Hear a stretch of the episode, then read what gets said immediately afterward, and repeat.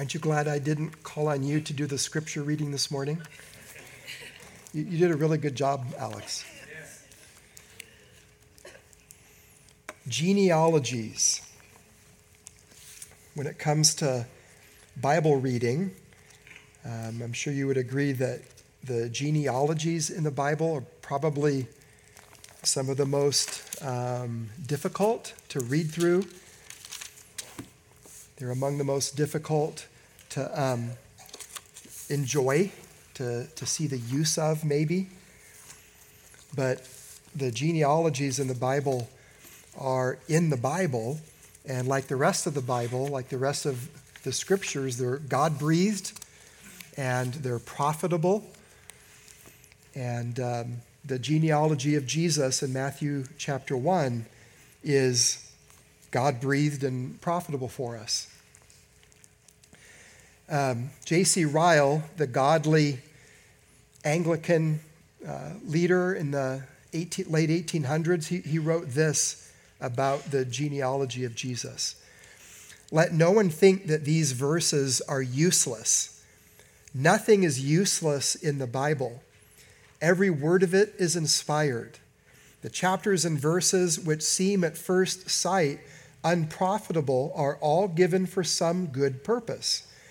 Look again at these 17 verses, and you will see in them useful and instructive lessons. And that's what we're going to be doing this morning.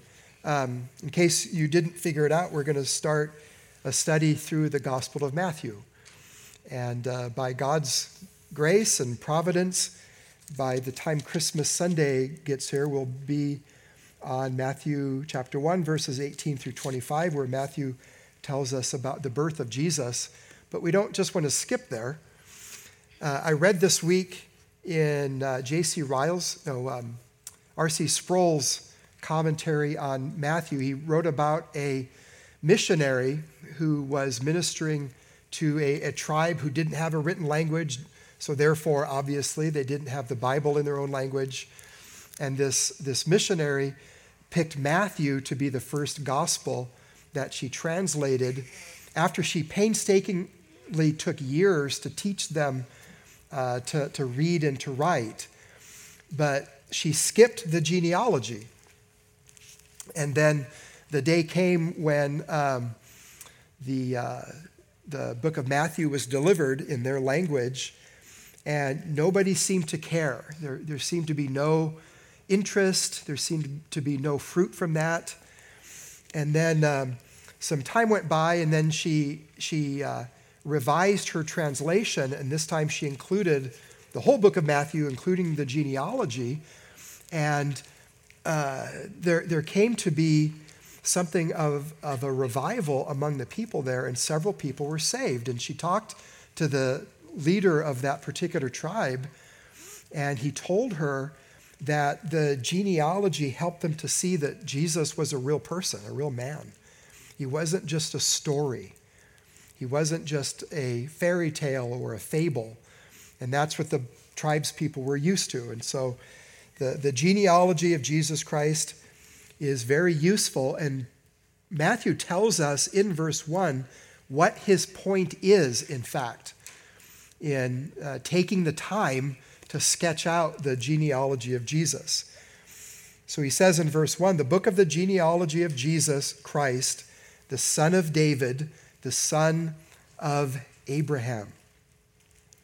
So we've seen a number of times in our recent studies that Christ is translated from the Greek word Christos, which is the Greek equivalent of the Hebrew word uh, for Messiah, which means anointed one. And um, the Old Testament painted the picture of this anointed, suffering servant of, G- of the Lord, of Jehovah, who would sit on David's throne and do all of these wonderful things, and who would, in fact, be a blessing to all of the nations of the earth, not just to Israel. But this Messiah had to be a descendant of David and he had to be a descendant of Abraham. And so that is what Matthew is setting out to do. In the rest of Matthew's gospel, Matthew is going to give the account of Jesus' teachings, Jesus' wonderful works, including his miracles, and of course, at the end, Jesus' death and resurrection.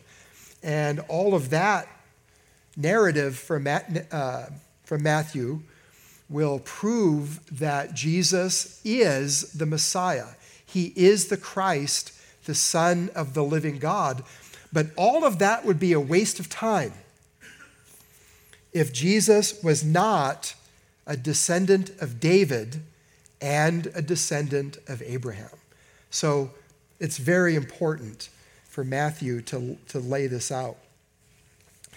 So um, there's five lessons for us about Jesus from his genealogy. And the first lesson is you can see this on the back of your bulletin Jesus is the promised seed of Abraham. So Matthew says that. He's the son of Abraham, end of verse 1. And then verse 2 Abraham was the father of Isaac, Isaac the father of Jacob, Jacob the father of Judah and his brothers. So Jesus is the promised seed of Abraham. Why is that? Why is that important? Well, the Old Testament, particularly the book of Genesis, uh, tells us that Abraham um, is the father of the faithful. We read, for example, in Genesis 12:3, God says to Abram at the time, before he changed his name to Abraham. I will bless those who bless you, and him who dishonors you I will curse, and in you all the families of the earth shall be blessed. And then that promise is repeated several times in the book of Genesis. Chapter 22 and verse 18 is another one. In your offspring shall all the nations of the earth be blessed. So, this uh, promise begins with Abraham, but then it's expanded to his, his offspring. And this includes Jesus, by the way. Jesus is the offspring of Abraham. We're, we're going to see that uh, Jesus did not share Joseph's DNA. Joseph was not involved in the conception of Jesus. Jesus was miraculously conceived by the power of the Holy Spirit, uh, e- even though he rightfully and legally shares Joseph's genealogy. We'll talk about that more. But, but never fear, because Jesus also had a mother, and Jesus did have Mary's DNA.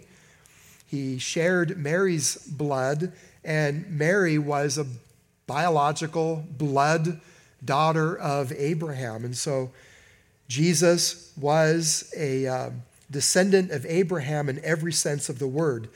You can read about Jesus' genealogy in Luke chapter 3 in verses 23 through 38. Matthew seems to, tr- well, he does trace Jesus' genealogy through Joseph, and then Luke seems to trace his genealogy through Mary. But it turns out that Abraham's physical descendants, the Jews, did not exhaust the scope of these promises. That's, that was the immediate fulfillment. Part of the Abrahamic covenant was that his descendants would be uh, so numerable that um, they'd be like the, the sands of the seashore in number, in other words, beyond number. And indeed, God had granted Abraham uh, many, many descendants. He's the, the father of the nation of Israel. But surely, all of the aspects of the Abrahamic covenant could not have been fully fulfilled through Abraham himself or even through the Jews. And we see that in Galatians chapter 3. Turn there with me, please, to Galatians chapter 3 and verse 16, where Paul writes Now the promises were made to Abraham and to his offspring. And we, we just read that from Genesis 22 and verse 18. And then Paul continues in Galatians 3 and verse 16 to say, it does not say, and to offsprings, plural, referring to many, but referring to one, and to your offspring. So Paul says that this promise from God to Abraham was never intended to be exhausted by just the Jews, but this one singular person who would emerge from the Jews. And Paul identifies that person who is Christ. Jesus is the ultimate offspring of Abraham. He is the one who is uh, a blessing to all of the families, all of the nations of the earth because of the gospel, because of the great salvation that Jesus worked out in our behalf. He's the Savior of the Jews, but He's also the Savior of the Gentiles. In fact, we read about that at the end of chapter 3 in Galatians. And if you are Christ's, then you are Abraham's offspring, heirs according to promise. If you belong to Christ through faith, it doesn't matter if you're a Jew or a Greek. It doesn't matter if you're slave or free. It doesn't matter if you're male or female. You are Abraham's offspring. And you inherit the promises, the covenant that God had given to Abraham and through his seed, Jesus Christ, ultimately. So Jesus is the promised seed of Abraham, and that was a very, very important aspect of his origin. But the second thing that we learn about Jesus from his genealogy is that he saves all kinds of sinners. He saves all kinds of sinners. And I won't reread all that Alex read from verses 2 through 16, but uh, if you spend any amount of time researching uh, Jesus' genealogy, you will see that this is one messed up family tree. This family tree has not been sanitized by Matthew. It's not been cleaned up. The embarrassing parts have not been swept under the rug. There are many, many embarrassing figures in Jesus' genealogy. For example, there are good kings, but there are also bad kings. Um, we have listed Rehoboam, Joram, Amon, and Jeconiah, who were not only bad kings in Israel, but they were evil, idolatrous, wicked men. Um, Tamar is listed, and uh, Tamar was uh, Judah's daughter in law. Her, her husband had died, and she disguised herself as a prostitute, and she basically tricked her father in law, Judah, into impregnating her. And uh, that's where her two twins came from. And then there's Judah. He had relations with, with a prostitute. And then there's Rahab, who was a professional prostitute in Jericho. And then David, of course, was guilty both of adultery and murder, adultery with Bathsheba and conspiracy to commit murder with her husband Uriah. They're, they're all sinners. And if we pulled the string on the lives of all of these characters, uh, we could be assured that eventually we're going to see that they're, these are sinners. Jesus was related to sinners. He was not ashamed to be descended from sinners. And not only were they sinners, but um, I did say all kinds of sinners. And so, for example, women are mentioned in Jesus' genealogy. Tamar, I already mentioned her, and Rahab are mentioned. Ruth, Bathsheba, she's not named, she's alluded to, the wife of Uriah, and Mary. So one, two, three, four, five, six women are included in Jesus' genealogy. And that was unusual because in uh, ancient culture, including in ancient uh, Israel, genealogies were given through the man, through, through men, because that's how birthrights and inheritances were derived, not, not to mention the low view of women that a lot of people had in that culture. Uh, there was a Jewish prayer, not given by inspiration of God, but it was cultural, in which Jewish men would say, Thank you, God, that I'm not a Gentile and I'm not a woman. And I'm serious. That was, that was a prayer. And so there was a low view of women that pervaded the, the culture.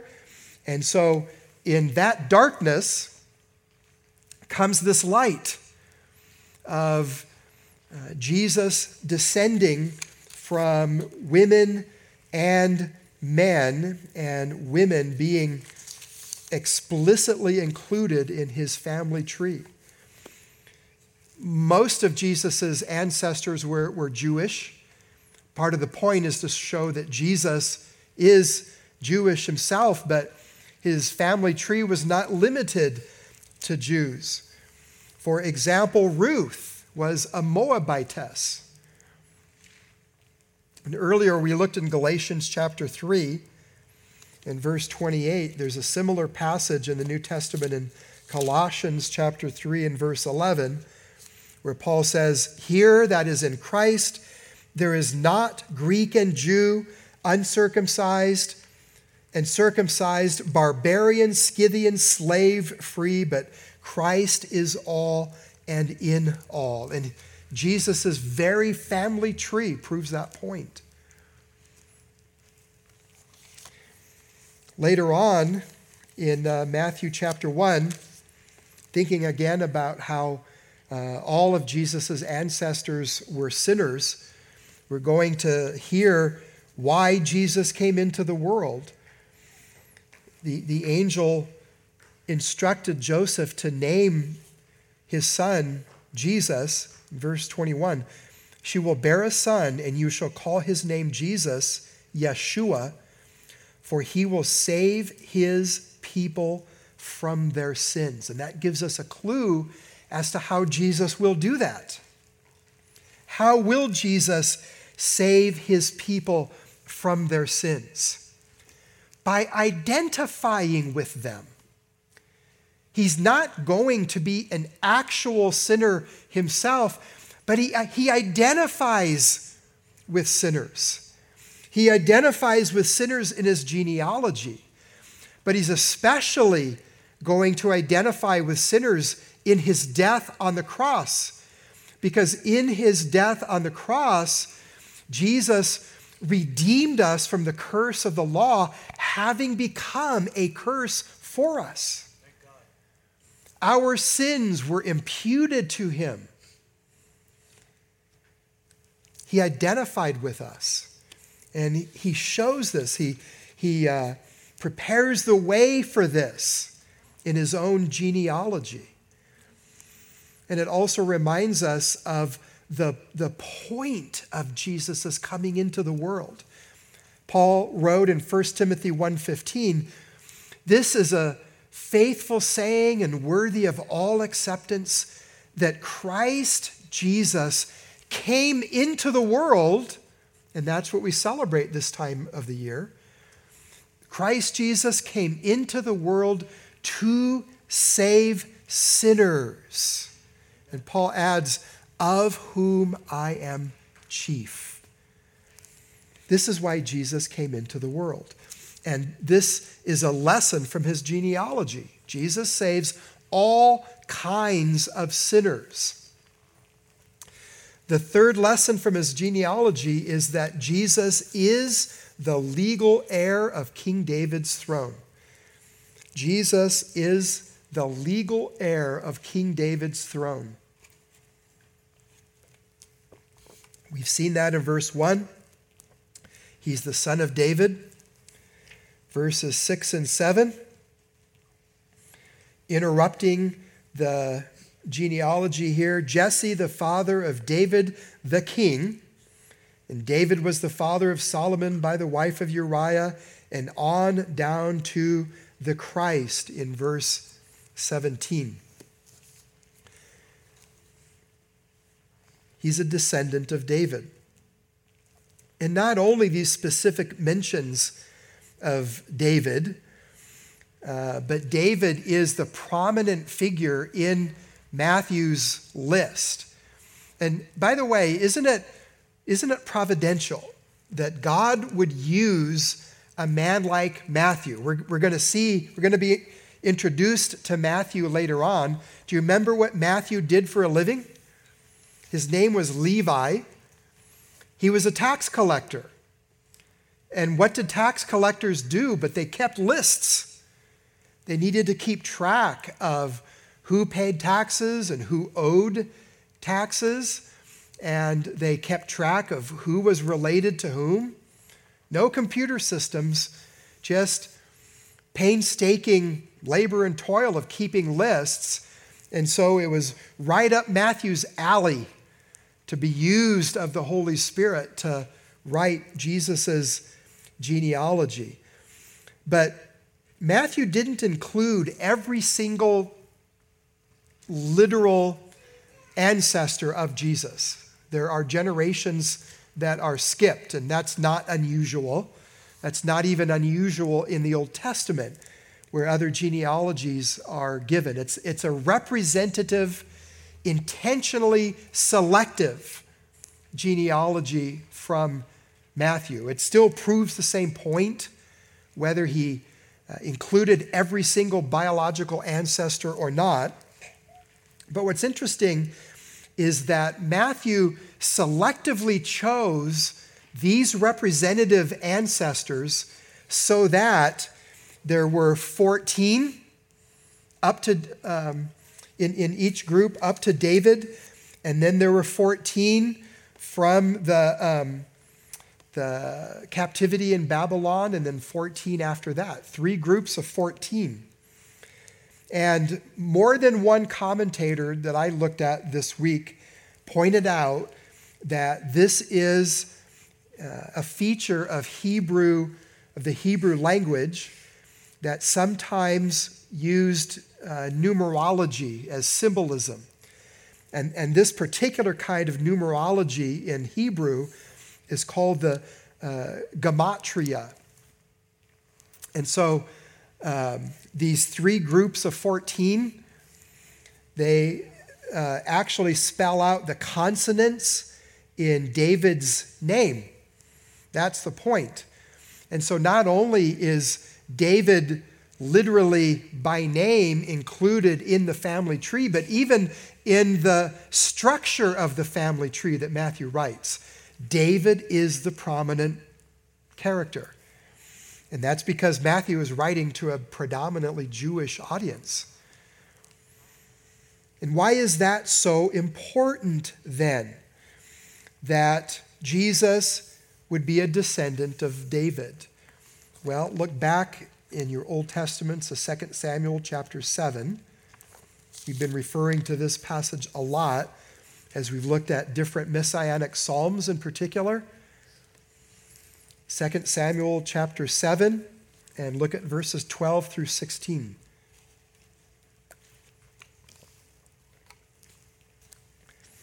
This is the Davidic covenant, the promise that God had made to David. When your days are fulfilled and you lie down with your fathers, I will raise up your offspring after you who shall come from your body, and I will establish his kingdom. He shall build a house for my name, and I will establish the throne of his kingdom forever. And you might say, well, it was Solomon who built a house for God's name, but surely Solomon did not and could not fulfill the second clause I will establish the throne of his kingdom forever. Jesus does fulfill that promise from the Davidic covenant. Uh, Jesus has built and is building a house for God's name. Remember, Jesus promised, I will build my church, and the gates of hell shall not prevail against it. And the throne of his kingdom has been established forever. And in verse 14, I will be to him a father, and he shall be to me a son. When he commits iniquity, I will discipline him with the rod of men, with the stripes of the sons of men. And somebody might say, but Jesus couldn't have fulfilled that because he never committed iniquity. But again, remember the cross. On the cross, he who knew no sin became sin for us. And he did receive many stripes. Verse 15 But my steadfast love will not depart from him as I took it from Saul, whom I put away from before you. And then to David he says, And your house and your kingdom shall be made sure forever before me. Your throne shall be established forever. Solomon could not fulfill that. None of David's merely human descendants could have fulfilled that? Only Jesus, the eternal Son of God, the Word who became flesh and tabernacled among us, and who continues to live, who is now seated at the right hand of the majesty on high. Only Jesus can fulfill this. Your throne shall be established forever. Amen. Ten times in Matthew's gospel, Jesus is called the Son of David.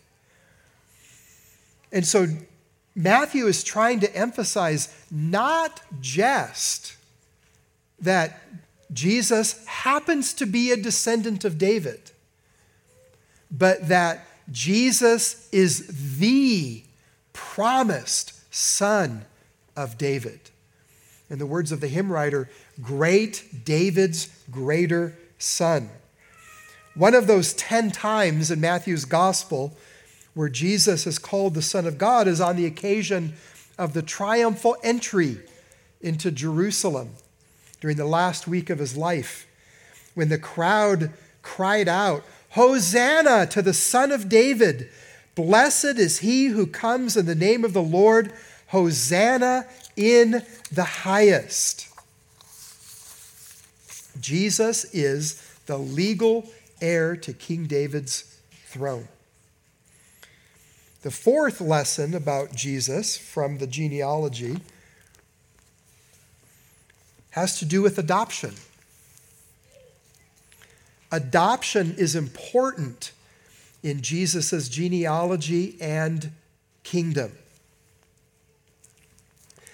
If you would have taken, or if Jesus would have taken a 23andMe genetic test, Joseph would not have turned up on Jesus' list of ancestors. Jesus did not have Joseph's blood, his DNA. But Joseph was Jesus' legal earthly father by adoption. Joseph raising Jesus as his own son wasn't the first instance of this reality either. Adoption was a real thing in the Old Testament. There are the Old Testament examples of Pharaoh raising Moses as his own son, Eli raising Samuel, and Esther being raised by her older cousin Mordecai. So there was Old Testament precedent for Jesus inheriting his adopted father Joseph's genealogy. This is Jesus' genealogy without an asterisk. He was Joseph's adopted son. And this is important to each of us personally as believers. Because through faith, the Bible teaches us we are God's adopted children. We were in Galatians chapter 3 earlier. Look at Galatians chapter 4. Galatians chapter 4.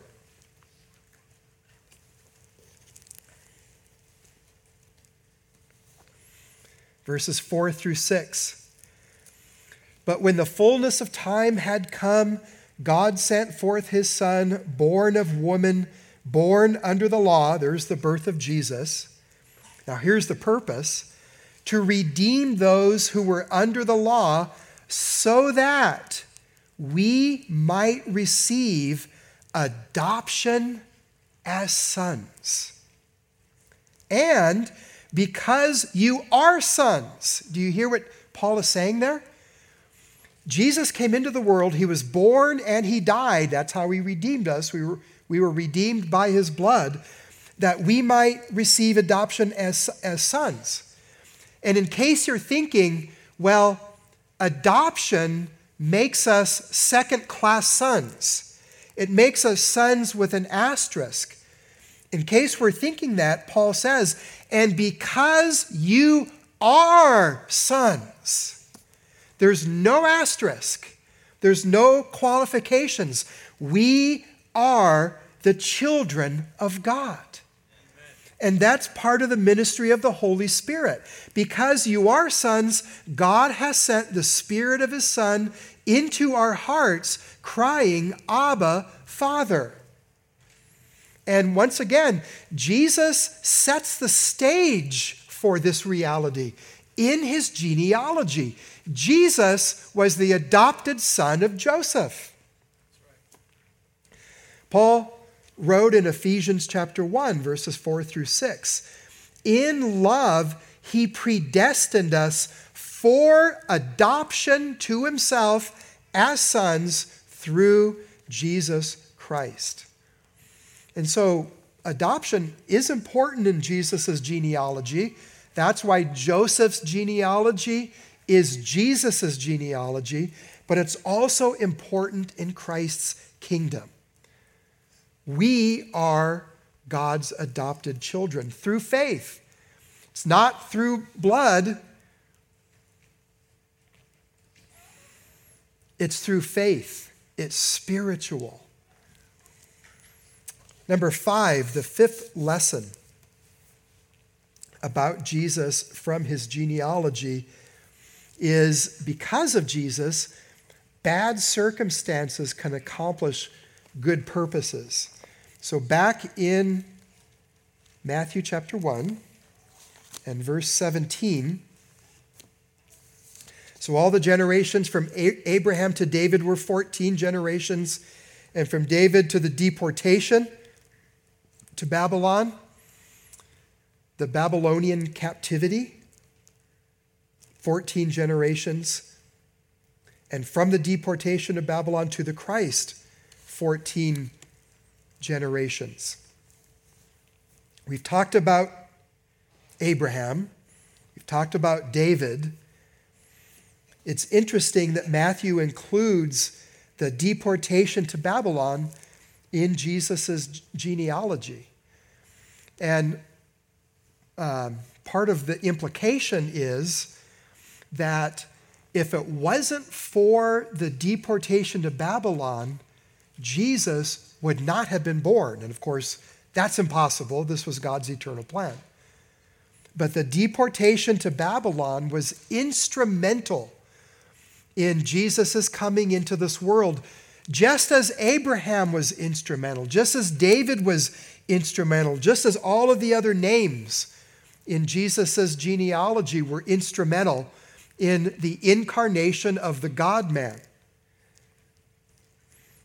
So that's very interesting because the deportation to Babylon was a dark time in Israel's history. It was not a highlight, it was a low light. It happened in about 597 BC. and lots of people suffered, lots of people died. The people were humiliated. There was no joy. And Psalm 137 was written on that occasion. If you look in Psalm 137 and notice verses 1 through 4, the uh, uninspired title of the psalm in my version of the Bible says, How shall we sing the Lord's song? That's the man given title to the psalm. And it says, By the waters of Babylon, there we sat down and wept when we remembered Zion. And remember, Zion is uh, symbolic of God's presence and his rule and his reign over Israel, his blessing upon Israel, the, the uniqueness of Israel as God's chosen nation. It was symbolic of the worship of God. That was why they, they sang in Israel. They, they sang in order to worship Jehovah. And so, as they thought about Zion, the, the good old days, where they had come from, and when they thought about the destruction of the temple, the house of God that Solomon had built, they thought about the destruction of the nation. and made them weep. Continuing on in verse 2. On the willows, there we hung up our lyres. They basically hung up their stringed instruments. They'd rather hang them up than use them because there was no reason for celebration and praise in, in their minds. For there our captors, the Babylonians, required of us songs. They basically wanted them to perform for them like musical monkeys. And our tormentors, mirth, saying, Sing us one of the songs of Zion. So obviously, the Babylonians here didn't have the attitude of teachability. It's not like they wanted to expand their multiculturalism so that they could, they could learn how the Jews worshiped. They're tormenting them, they're making fun of them, they're mocking them. Sing us one of the songs of Zion. And in verse 4, how shall we sing the Lord's song in a foreign land? Why are they in a foreign land? Not because they were on vacation, but because they were carried away into captivity. And they were carried away into captivity because God had threatened them. He warned them over and over again. From the giving of the law in Deuteronomy all the way up until the last king, I think it was Jeconiah, God warned them if you turn away from me, I will give you over to the pagan nations around you. You will be carried off into captivity. And sure enough, they were. And so this was a very dark time in Israel's history, not just because of the physical manifestations of the, um, the captivity, but because of what, what it represented. Israel had turned away from her God. And so God gave them over to the pagan lands. And yet, here it is in the genealogy of the Messiah, the Lord Jesus Christ. God had a purpose for the deportation. God had a plan. That plan included chastising Israel, it included refining a remnant who would go back and repopulate uh, the nation of Israel for sure. But that plan also included Abraham's great seed, the Lord Jesus Christ, and great David's greater son, King Jesus. That was part of God's plan, especially. The deportation into Babylon was part of the tapestry of events that God had designed in order to bring his son into the world. Humanly speaking, once again, the deportation doesn't happen, the birth of Jesus doesn't happen. Joseph and Mary would have never been born, let alone betrothed, if it wouldn't have been for the Babylonian captivity.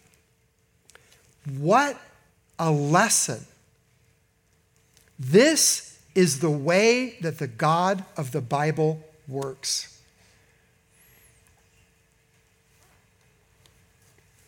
The God of the Bible is the God of redemption.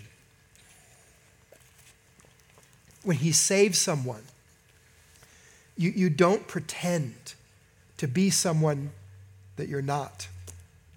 You don't pretend as if your ugly past didn't really happen. It's a figment of your, of your imagination. You're going to turn over a new leaf and you're, you're going to start living a different way and just put your past out of your mind. That's not how God operates. God redeems. God brought redemption out of the captivity in Babylon of his ancient people Israel. God redeemed Saul of Tarsus who hated Jesus and hated the church and tried to destroy it. And Jesus saved him. And I know, I know you guys, we, we share our testimonies together. We talk about the grace and the mercy of the Lord. A lot of us come from really rough backgrounds. Some of you have um, drug addiction in your past,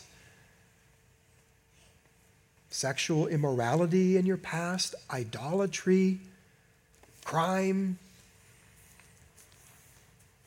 We would probably blush if we all stood up and took turns sharing about the sins that Jesus saved us from. But Jesus does save us. Jesus saves us completely to the uttermost.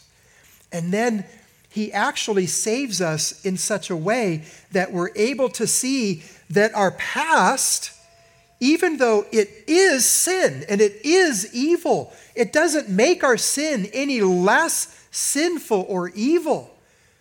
But we're able to see that God used even that to bring us to, our, to, to Himself to bring us to Christ. If it wasn't for my sins in my past, I would have never ended up at Riverside Bible Church where I heard the gospel preached. And again, that doesn't mean that the things that led to us ending up there were all good and wholesome. But it does mean that God redeems his people from their sins, from their past. What a great example of Romans 8:28 and we know that all things work together for good to those who love God, to those who are the called according to his purpose. And that's why as Christians we don't need to live in regret. We're, we're, we're never happy about our sins. We should never think of our sins as anything less than exceedingly sinful, but we don't need to live in regret because God has redeemed us from all of that. And God actually used all of that muck and mire and filthiness and darkness and ugliness. He used all of that to bring us to where we are now in Christ his Son. And if anything changed in all of that complex of events, then we're not here right now. God is the God of redemption. He does work all things together for our good. And Jesus' genealogy proves it. If you're not a Christian this morning, we're just scratching the surface. There's so much about Jesus, and we're, we're, we're getting this just from his genealogy. This is just chapter one. Wait till you hear about his teaching. Wait till you hear about his miracles.